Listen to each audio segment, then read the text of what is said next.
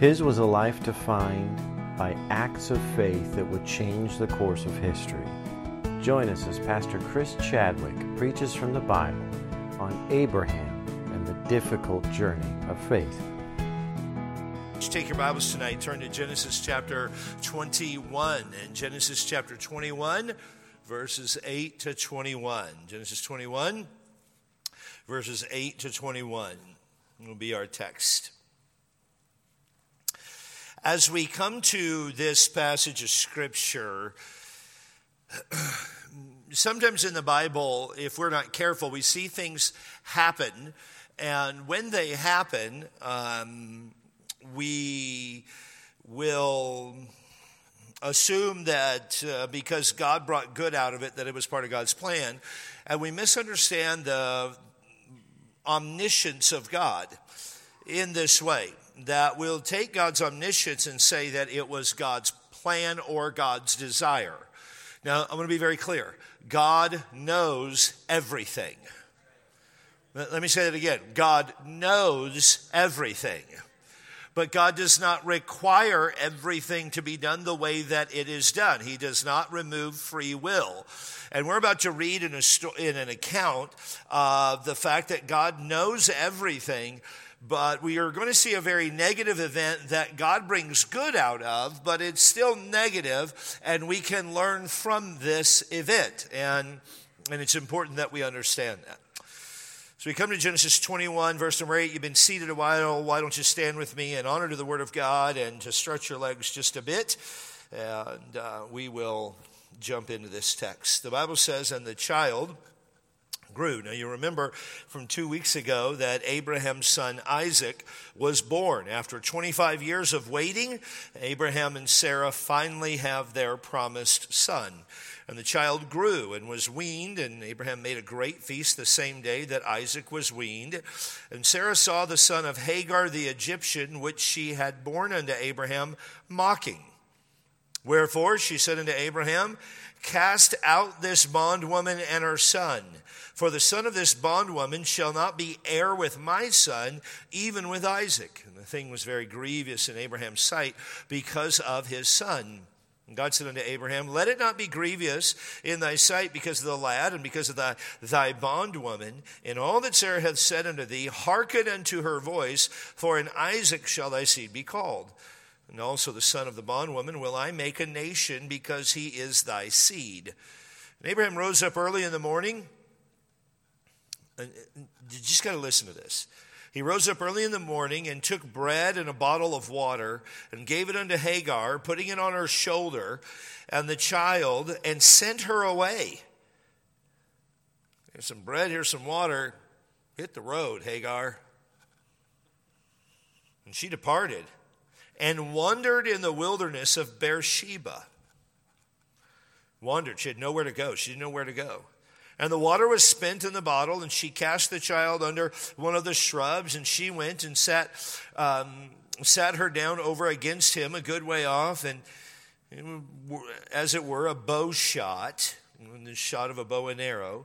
For she said, Let me not see the death of the child. And she sat over against him and lift up her voice and wept. And God heard the voice of the lad. He must have been weeping as well.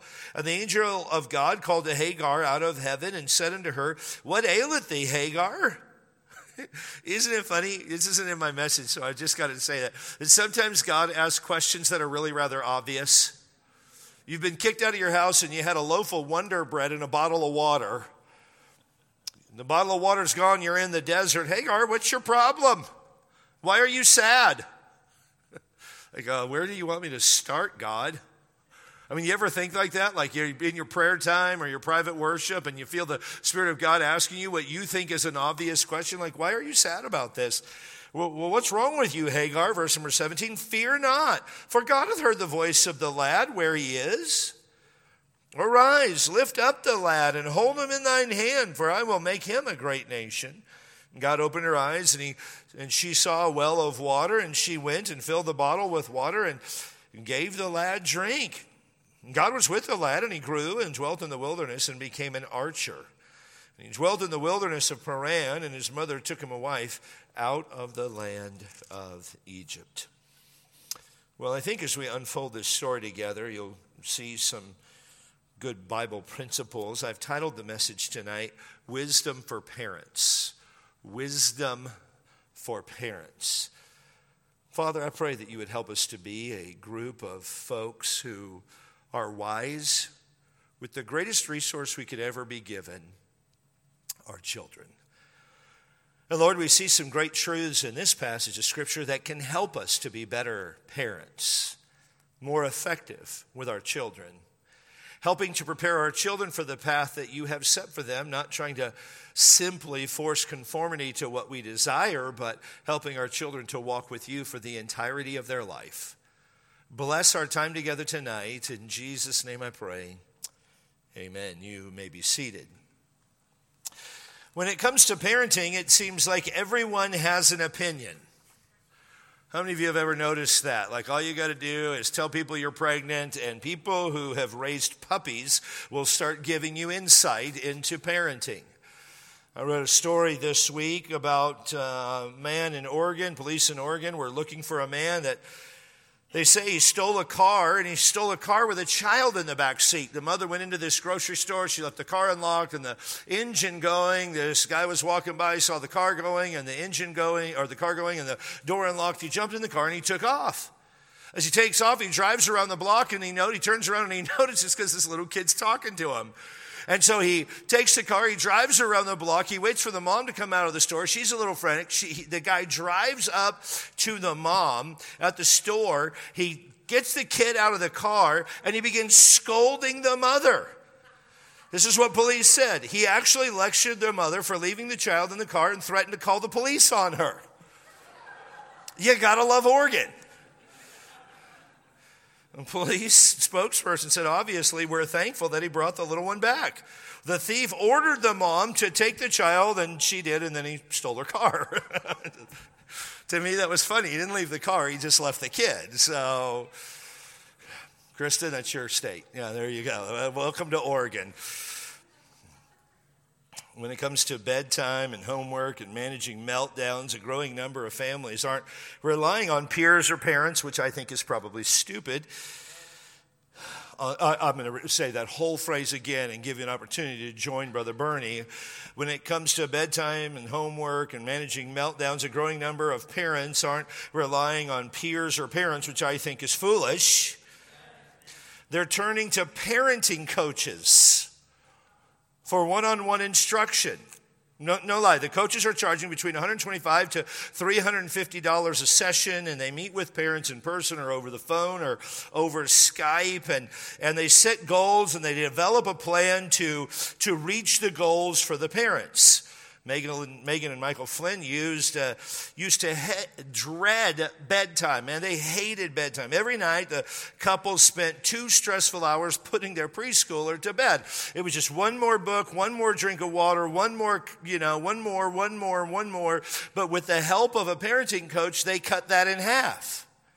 And they were very thankful that now it only takes them one hour to put their two year old to bed.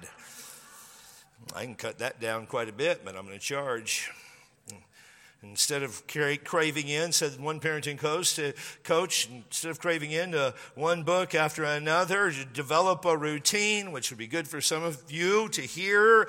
Nightly routines of cleaning up the room, taking a bath. This, this is your pastor's free parenting help. If you come to me later, I'm going to charge $375 an hour. But brushing their teeth, cleaning their rooms, and Megan Flynn, the mom, said, It's just nice to have somebody strategize this for us. We never thought of these things. You're having a human and you didn't like read a book about it? Whatever. The profession, say uh, some specialists, was virtually non existent 20 years ago, and one of the latest entries in the $1.08 billion personal coaching industry. 1.08 billion. It's almost 1.1 billion dollars, or it's one billion eight hundred million dollars in personal coaching. And people tell me they don't have money to tithe. By the way, you know what church is? It's a support group that teaches you how to live life in accordance with God's word. It's just what it is. I, I find this laughable, though. And I've got jokes at the end, so just stick with me if I could ever get there. This is part of a broader American trend to hire expert advisors to improve nearly every facet of your life. You can hire a sleep coach. a financial coach, a life coach, a food coach, a child rearing coach, a car driving coach, a fitness coach. But the professions aren't regulated as a general rule, and it leaves, and this one, parenting certainly is, and it leaves some experts concerned about what will be offered and what is being said. Others wonder why parents would shell out hundreds, hundreds of dollars for suggestions they might easily get elsewhere. One parenting coach talked about her role, and she said this Who is there for these parents? Parenting is the hardest job in the world, but there's no training for it in advance. Well, if you come to a good church, there probably is. It's the most important job that I have, being a husband and being a parent. I want to talk to somebody who has done a successful job at raising kids for the cause of Jesus Christ. I want to talk to somebody who's open and honest and will help me. I don't need, and, and listen, most of my peers are godly men who've been serving the Lord for decades. I don't just want to talk to my peers, I want to talk to somebody who's a little bit down the road from me. And you are foolish. You are foolish if you think that you're going to raise your kids and you're going to be the only influence in your kid's life. I'll tell you what, my, my kids consider Bernie Lund to be one of their counselors. Most of the time, they don't like his counsel, but I like the fact that they don't like his counsel. He's a great counselor. Leslie's a great counselor. They talk to other people around here. They're counselors. You are foolish and you are setting yourself up for failure.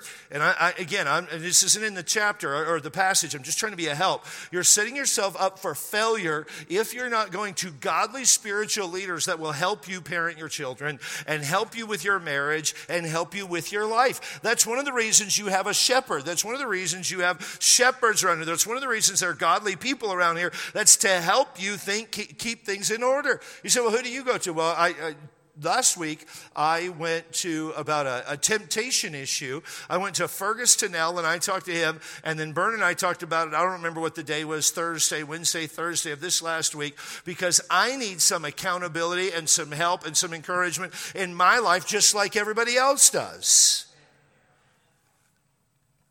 So, don't you think you could have kept that to yourself and succeeded? I'm telling you this I don't know, but I don't want to find out. Because by the time I find out that I failed, it's too late. The damage is irrevocable, the pain is there. So, seek counsel. Well, the introduction to our text in verses 1 to 7 Isaac, uh, the promised son of Abraham and Sarah, is born after waiting 25 years, verses 1 to 7. Abraham is 100 years old and Sarah is 90. Hagar, who we read about in verse number 9, Abraham's wife, and yes, she was his wife according to Genesis chapter 6, verse number 3, he took her to be his wife is likely somewhere around 40 years old, and Ishmael is somewhere in the vicinity of 15 to 17 years old. By the time we come to verse number 8, Isaac is probably, again, the Bible doesn't say exactly, so we're going a little bit off customs, if you know what I mean. So if, if you want to say plus or minus a year or two, that's totally fine. I don't care. Uh, we're just trying to be general in terms. But uh, Isaac is probably, in verse number eight, somewhere around four years old. The custom of that day was that you would, uh, a child would be breastfed until they were about four years old, which seems weird until you talk to people from Cuba. My sister in law is from Cuba, and she talked about kids that were 12 and 13 years old in her junior high school that were still being breastfed, and I just think that's really creepy, but whatever. It's awesome. Go for what you know. Well, Isaac's about four years old, and he is weaned. On the day that he is weaned, as was the custom of the day, there was a great feast. There was a great celebration. That's what the phrase great feast means. Abraham made a great celebration, and servants would have been called in, friends would have been called in, dignitaries of the area because of Abraham's position would have been called in, and they are celebrating the fact that Isaac has made it to the age of weaning. Now you say, well, why is that such a big deal? Well, you've got to remember some historians say in that culture, the infant mortality rate would have been 50 plus percent. And so, again, we, we don't know exactly, but by some of the stuff we've read and studied, it seems as though that, that that's a very likely number. So, if a baby makes it to being four years old, man, that is a tremendous victory for the family. And so, it's a huge celebration that this child has made it to four years old.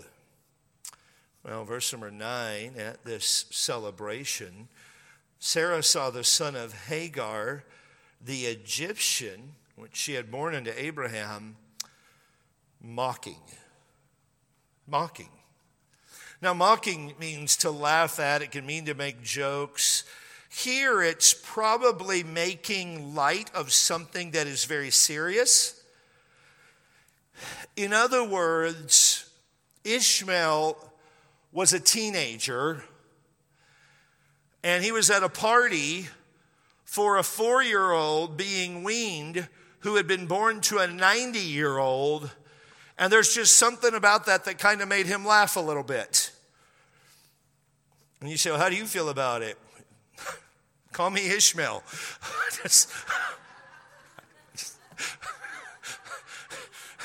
I just think the same thing. Like, dude, there are so many jokes that could be said about this. Like, are you surprised that a teenager thinks this is funny? I mean, whatever. I, will stop right there. I'll save them for myself and Debbie to make fun of me later. But when Sarah saw that he was mocking her, or Isaac, we don't know, but when he saw Ishmael mocking, she was enraged she was enraged. And the first principle that we see here is we see the heart of a selfish, or yeah, the heart of a selfish parent. The heart of a selfish parent. She sees him mocking in verse number nine, and notice what she does in verse number 10. She said unto Abraham, Cast out this bondwoman and her son, for the son of this bondwoman shall not be heir with my son, even with Isaac.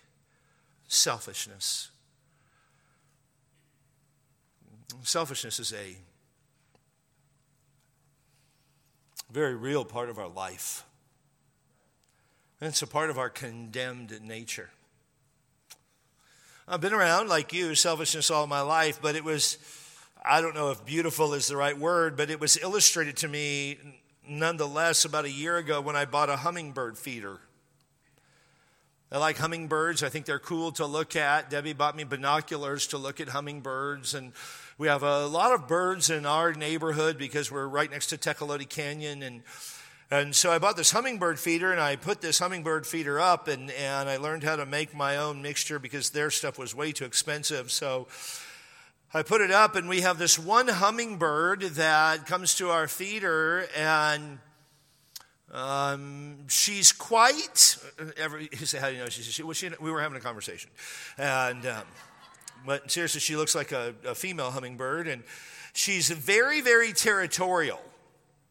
And any hummingbird that comes, she causes a fight with them, and they go up, they fight. It's really kind of, a, I mean, when a hummingbird fights, it's pretty cool. I mean, it really is. If you've never seen it, I mean, they don't ever hit each other. It's like it's like, you know, watching two basketball players fight. They couldn't hit one another to save their life, but it's still fun to watch, you know, and they they just miss each other the whole time. And, and, but it's really this interesting interplay. So here's what will often happen. One hummingbird will come and, and, and try to eat, and then the territorial one will come and chase it away. And while they're fighting, other hummingbirds will come and eat, and then she'll come back and chase them away. So I, I got the bright idea a couple of weeks ago. I'm going to get two hummingbird feeders and I set them about 25 feet apart. And I thought, well, she can't watch both. But let me tell you, that little hummingbird sure tries to. She is inherently selfish. That's who Sarah is. She's inherently selfish. She's selfish in her parenting. She's a helicopter parent, and a selfish parent is one who is more concerned about their well being than the well being of their child. A selfish parent is more concerned about how they feel than how they're, than whether or not their children grow and develop for Christ. They're more concerned about how they're perceived than the direction their children will go or the direction of the, or rather the obedience of their children to the Word of God. It's interesting to me that Sarah just cast out this bondwoman and her son. If, if you remember the story back in Genesis chapter 12, Abraham goes into Egypt because of his faithlessness. And there we believe that he takes Hagar, who is a slave girl. And in Genesis chapter 16, Sarai, Sarah says to Abraham, I can't have a child, so I want you to take Hagar. I want you to marry her. And I want you to have a child with her, and I can obtain a child by her.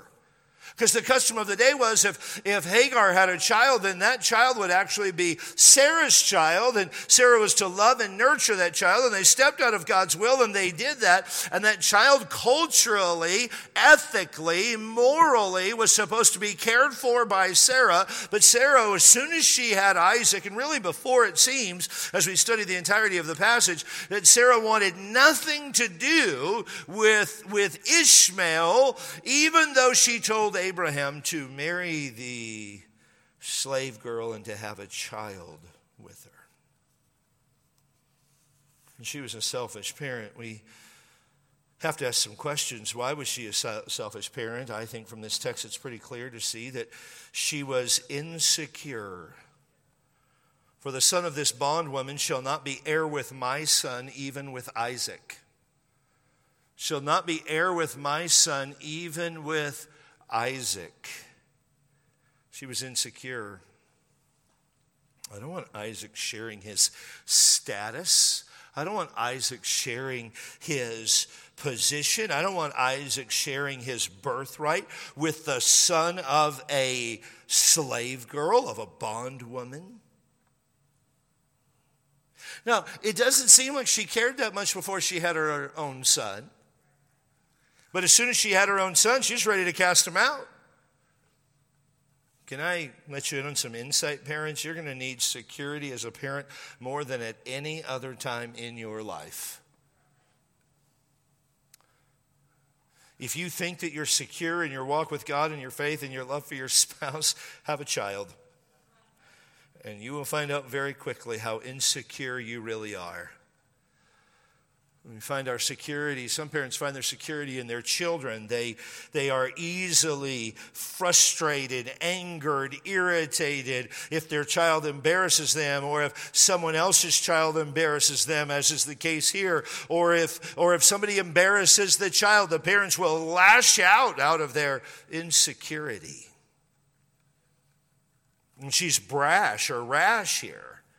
There's no conversation. There's no kindness shown to a teenager. There's no, there's no talking. There's no dialogue. She simply sees him mocking her. And I'm not condoning the mocking. I'm just saying it's a natural part of life uh, at times for silly teenagers to do. And it certainly did not. I mean, the, the, the judgment of kick them out of the house was extremely harsh word cast out in verse number 10 literally means to force them out or to force them to go away.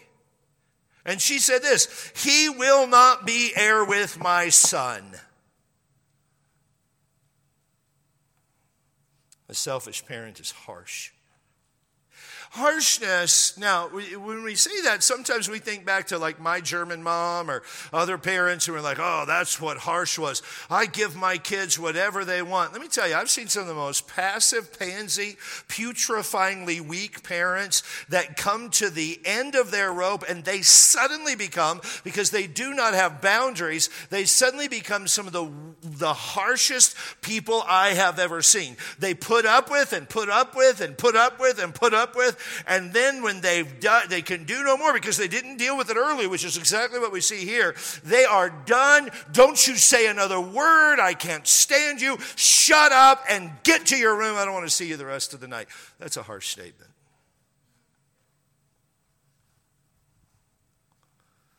It's harshness. Well, we not only see the heart of a selfish parent, we see the actions of a weak father. Verse number 11. Now, again, we have to be clear. We understand that God is going to use this for good. But I would submit to you this is not ultimately God's plan. because it brings injury unnecessarily on part of God's creation. Verse number 10, and the thing was, listen to this phrase, very grievous in Abraham's sight because of his son.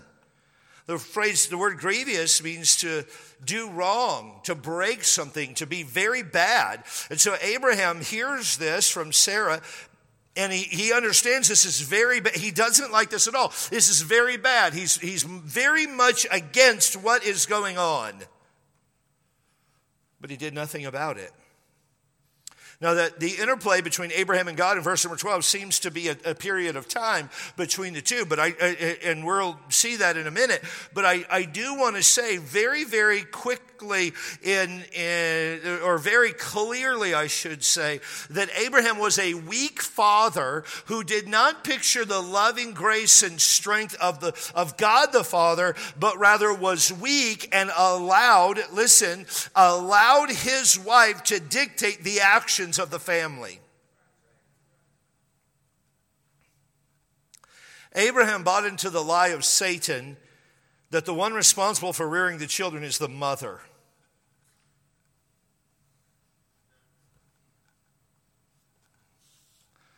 I, said the lie of Satan.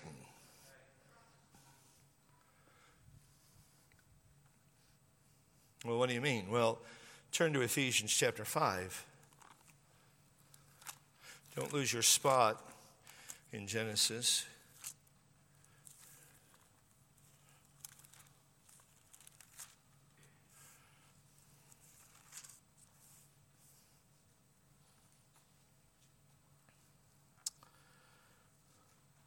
Now, Brother Herring helped us to understand this. God calls us to do what is hardest for us. Wives, submit yourselves unto your own husbands as unto the Lord. It's harder for the average woman to submit than it is for the average man. But in fact, all the way back to the fall, that's what, what Scripture says that part of the condemnation or the judgment on Eve's, Eve's life is that all women will have a desire towards their husband. That does not mean in any way, shape, or form that they just desire to be with him and go on dates on Friday. Doesn't mean that means they want his position, they want his authority. And so God calls you, ladies, to submit to your own husbands as unto the Lord. He does not call you to submit to somebody else's husband. He doesn't call you to submit to some other dude.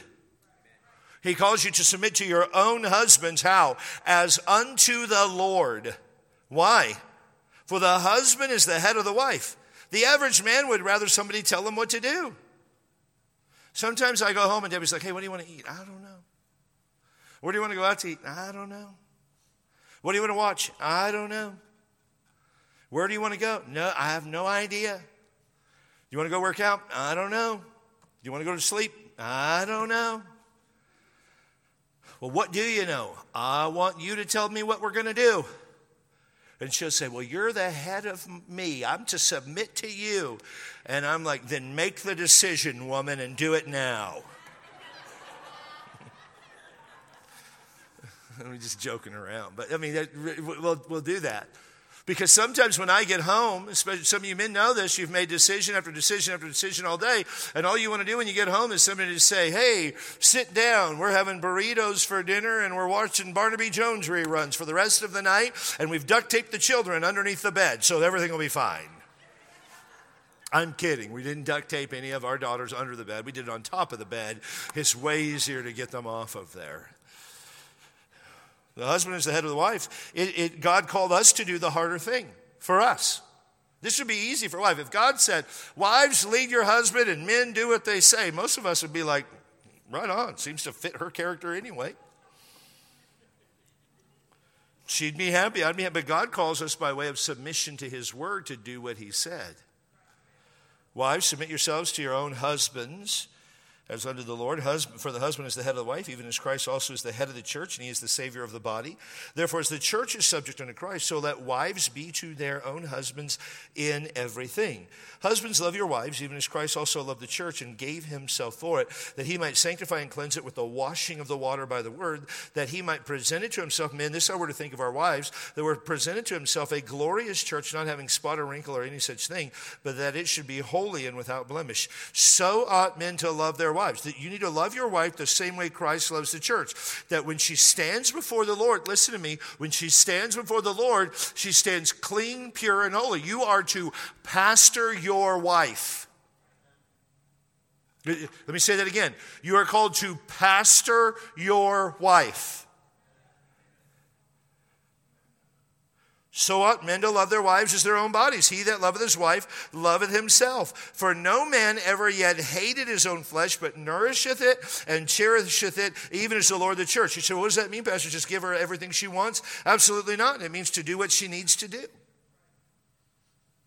I can't give as a shepherd of Canyon Ridge Baptist Church everything that people want. I'm required to give what people need. Verse number 20, for we are members of his body, of his flesh, and of his bones. For this cause shall a man leave. Here's an important word, young men leave. Leave. Not, not church. Leave your parents. Well, my parents live in some other part of the country or the world or the state or whatever. Great. That is awesome. But God has called you not to be tied to their strings. Leave father and mother and be joined into the, your wife, and you two shall be one flesh. What does he mean? He means, listen to me, young men, man up. Stop letting your parents dictate exactly what's going on in your marriage. You be the man. And by the way, don't let your in laws dictate it either. Well, it's my daughter. I never imagined my daughter to have to live in these conditions. Well, you were the loser that let me do it, so shut your mouth. Say, would you, would you elaborate on that? Yeah, look your in laws in the eyes and say, shut up. I'm doing the best I can. And young men, do the best you can. And get a good paying job. Oh, well, okay, we'll stay here. You should have jumped on. For crying out loud, this is the greatest employee market in the history of my adult life, or my teen years, or my childhood years. It's the greatest market in my brother in law's life, and he's 114. His first job, this is not a lie, his first job was helping build the Brooklyn Bridge, which was finished in 1889. It's his first job. This is the best market you've ever seen in your life. Well, I just can't get a job. Dude, get out there. You could probably double whatever you're making right now just by walking into any business going, hey, I'll work if you'll pay me this many dollars an hour. Will you show up? Yeah. Okay, we'll interview tomorrow. You have no idea how hard it is for us to even hire people right now. I can't even get Bernie and Zane to work.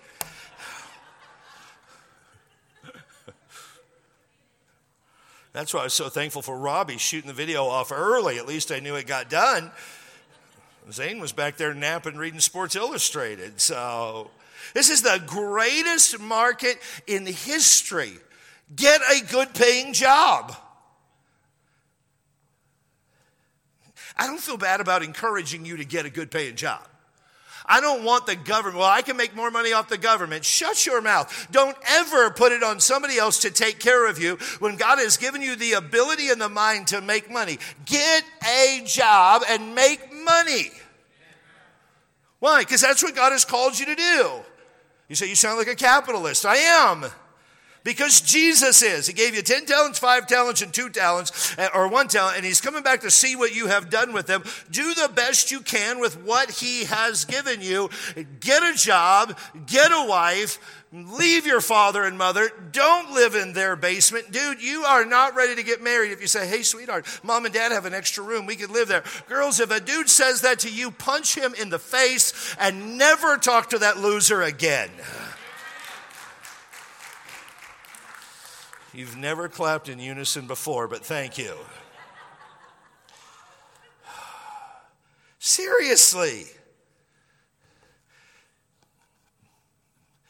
Well, we're just going to have our parents help us to raise the children. Your parents aren't called to raise the children. I don't want to raise my grandchildren. When my daughters have babies, I'm going to tell you what's going to happen. Those little crumb snatchers are going to come to my house. I'm going to spoil the garbage out of them.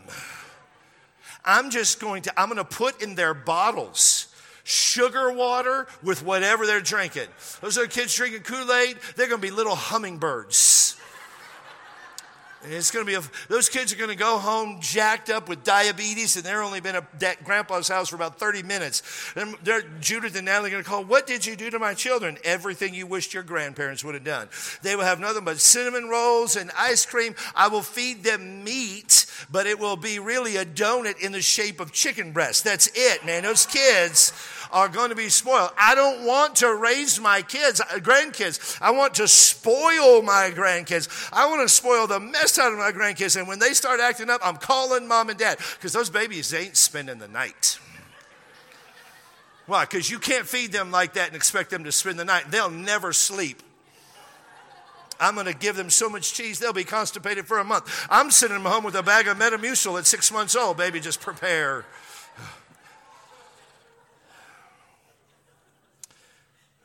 That's why you leave father and mother. You say, Man, I'd never bring my kids over. You see my point? Leave father and mother, be joined unto his wife, and they two shall be one flesh. The one flesh part, which is the sex part, the one flesh part happens after the leaving part. It didn't happen before. Our world's got it all messed up. Hey, let's play house. No, God says, be the house before you play the house. And then he says, children. Children, obey your parents in the Lord, for this is right. Abraham, you need to understand something, brother.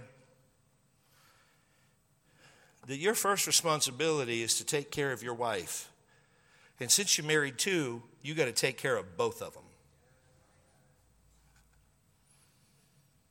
And it's not like Abraham didn't have other kids. Turn over to Genesis chapter 25.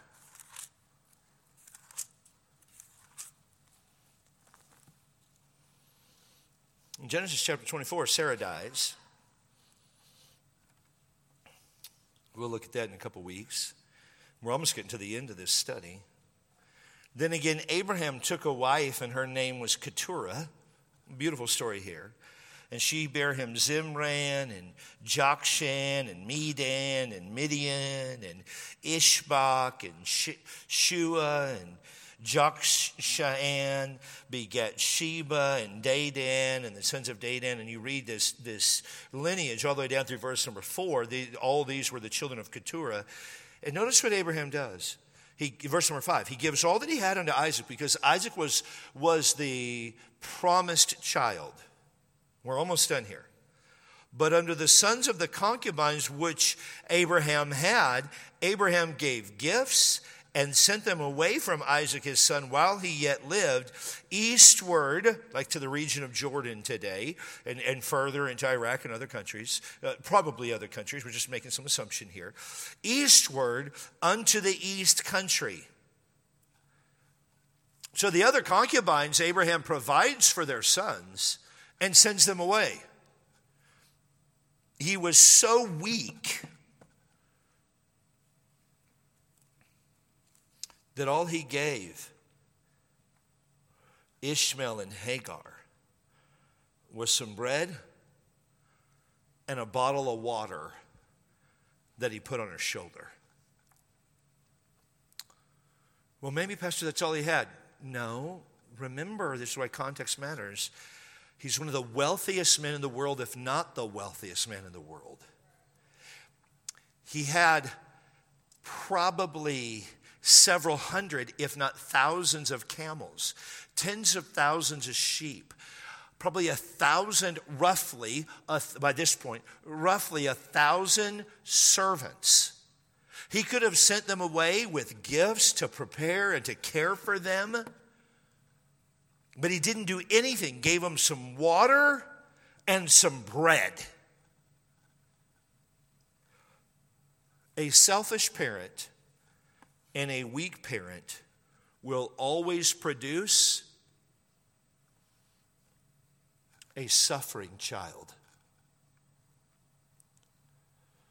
A selfish parent and a weak parent will always produce a suffering child.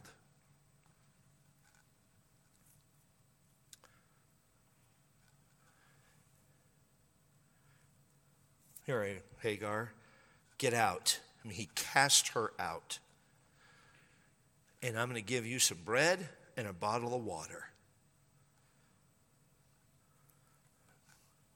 I watched today as some parents treated their kids. Nobody that's part of our church, but matter of fact, I saw a tremendous amount of grace towards two children in our church today, but their parents rejected them today because the parents are weak and selfish. Weak and selfish.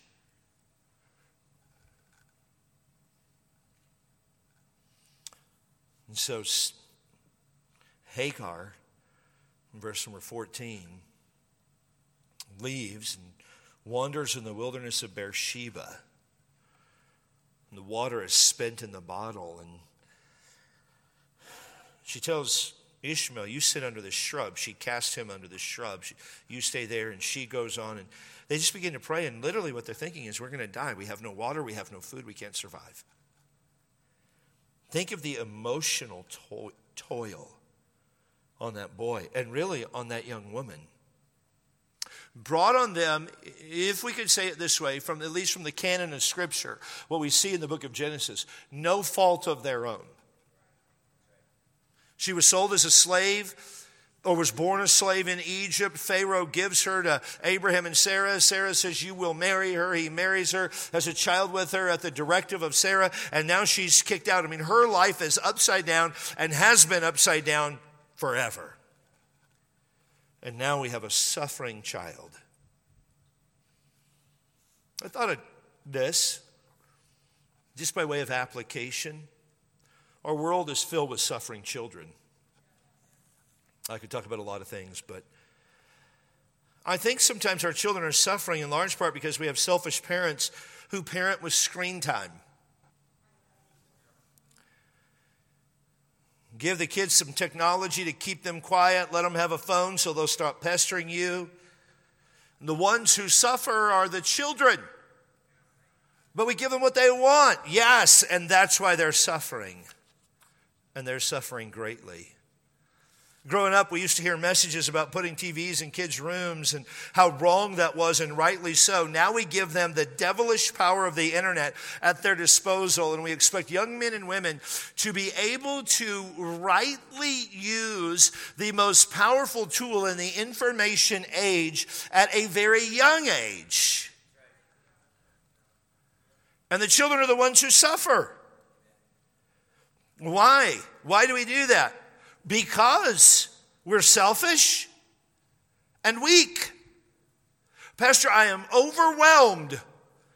Might be that one of the reasons you're overwhelmed is you have too many things going on in your life. When God granted you children, He expected you to give up some of your hobbies. Men, did you hear me? He expected you to sell some of your video games.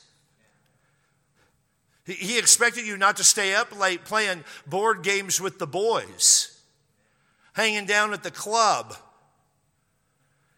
just doing your thing. No, no, he expected you to sacrifice for your children.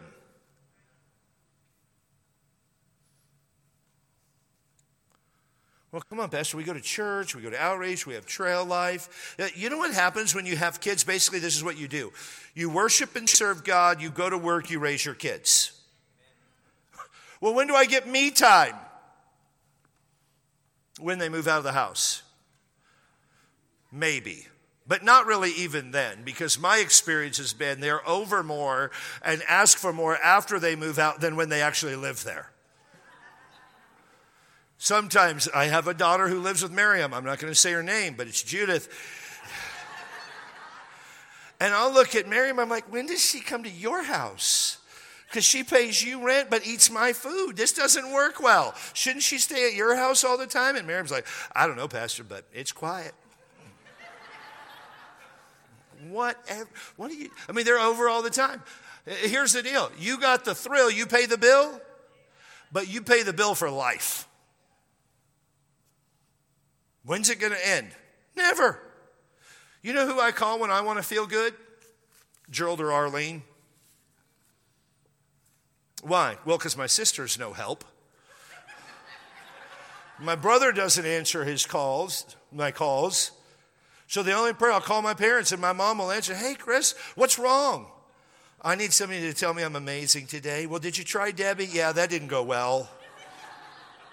She submitted to me, but she didn't mean it. Mom, tell me I'm amazing. Okay, you're amazing. Do you mean it? Well, son, just think whatever you want. Okay, you meant it.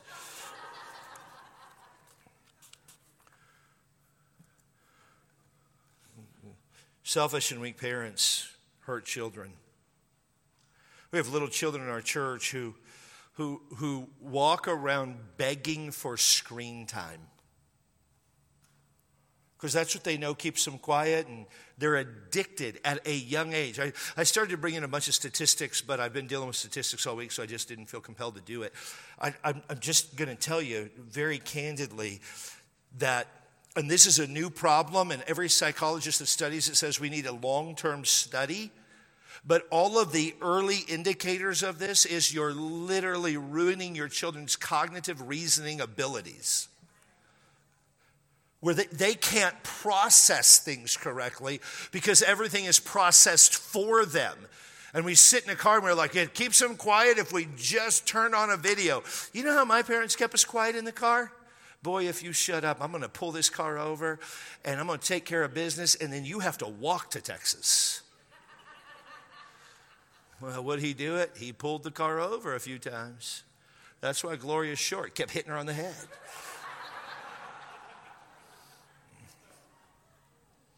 Don't do that. My pastor said hit the kids on the head. Don't. I'm just trying to illustrate in a humorous way that you don't have to give in to your kids, especially if you'll correct them early and often, under control without yelling at them, without screaming at them.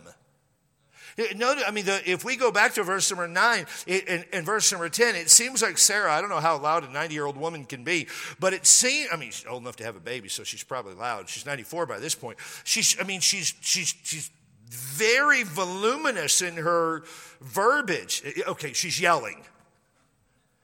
That's what she's doing. Okay. No. Men, be strong. Women, ladies, serve your families. Pastor your children. Because the last thing we want is suffering children. I deal with young people who've walked away from the Lord on a regular basis second, third, fourth generation kids who've just walked away. And one of the things that I ask them is why, and I talk to them, and this is a constant conversation that I have, I have with kids. By constant, I mean monthly. It's not uncommon for me to have it. And one of the reasons I always ask them is, why would you want to walk away? And it, it invariably comes back to parenting. My parents were absent. My parents were over aggressive. My parents were dictators. They never explained anything whatever the case may be. No, no, don't be a selfish parent and don't be a weak parent. Be a strong, grace filled parent. This story would not be complete, or this message would not be complete without addressing verses 17 to 21. And God heard the voice of the lad, and the angel of God called Hagar out of heaven and said to her, What aileth thee? And hey, Hagar, fear not, for the Lord hath heard vo- thy voice and the voice of the lad where he is. Arise, lift up the lad, and hold him in thine hand. And verse number 19, and God opened her eyes, and she saw a well of water, and she went and filled the bottle with water and gave the lad drink. You say, well, well, why didn't she see that before? Well, because God just created it. In her time of need, God created something that was not previously there. In this passage, we have to understand the big idea. And we see in verse 17 to 21 the grace of our loving God. This passage about parenting failure and relationship failure is overshadowed by the grace of our loving God. And God was with the lad, the outcast, the unwanted one, the rejected one, the one kicked out of the house with a loaf of bread and a bottle of water. And God was with him, and he, the lad, grew, verse number 20, and dwelt in the wilderness and became an archer. And he dwelt in the wilderness of Paran, and his mother took him a wife out of the land of Egypt. And we could go on and, and read and study. We won't for the sake of time because we know it. But he became a, Ishmael had a great nation. And still today, the Ishmaelites or the, the Arabian people are still the descendants of Ishmael. Why? Because he was all the way back. God talks to Abraham in verse number 12 because he is thy son. 12 and 13. I will make a nation of him because he is thy seed. So I don't know where you're from, and I don't know the hurts of your past, and I don't know the parenting of your life, what it's been like. But can I tell you that regardless of what you went through, whether you had a selfish parent, a weak parent, a combination of both, or both of the same kind, and you suffered as a child, we cannot lose sight of the fact that God is a God of grace and showing you grace and wants to give you grace and give your children grace and help you and encourage you. And you can sit and complain and cry about about where you're at or where you're from, it won't change where you're from. But if you'll understand the grace of God, it will change where you're going. It will change where you're going. I, look around this room and I know many of the stories here and the struggles and the abuse and, and the things that many of you went through and, and the suffering that you had in my life and, and is not free of, of those struggles and those challenges. But can I tell you, with grave or, or with great sincerity, that the grace of God wants to take you where you could never take yourself. Don't run from His grace, run to His grace. Plead with Him to make you the parent that He wants you to be, to give you the strength and the boundaries and the consistency and the love for your children that He wants you to have, and that you would parent in a Christ like way, and that you would love studying uh, uh, parenting and being a better parent and helping to raise the next generation. The Deuteronomy chapter 6, verse number 7 principle of teaching your children when you walk by the way, when you lie down, when you rise up, everywhere you go, talking to your children about the things of God, helping your children to understand that God has a plan for their life, and it's the best plan ever. It's a grace filled plan. It's it's a joyful plan. God is not an unkind, ogreish God, but He's a grace filled, loving God. And He wants to do tremendous things in your life. And we do not go through this very, very challenging story in Genesis chapter 21 without seeing the loving grace of our God who wants to minister to you as a loving Heavenly Father. And so don't be a selfish parent. Don't be a weak parent, but be a grace filled, loving parent just like God. Thank you for listening. Hear more messages anytime at canyonridgebaptist.com. If you're in the San Diego area, please join us for a service. We meet on Sundays at 8:30 a.m., 10:30 a.m., and 5 o'clock p.m. We look forward to seeing you.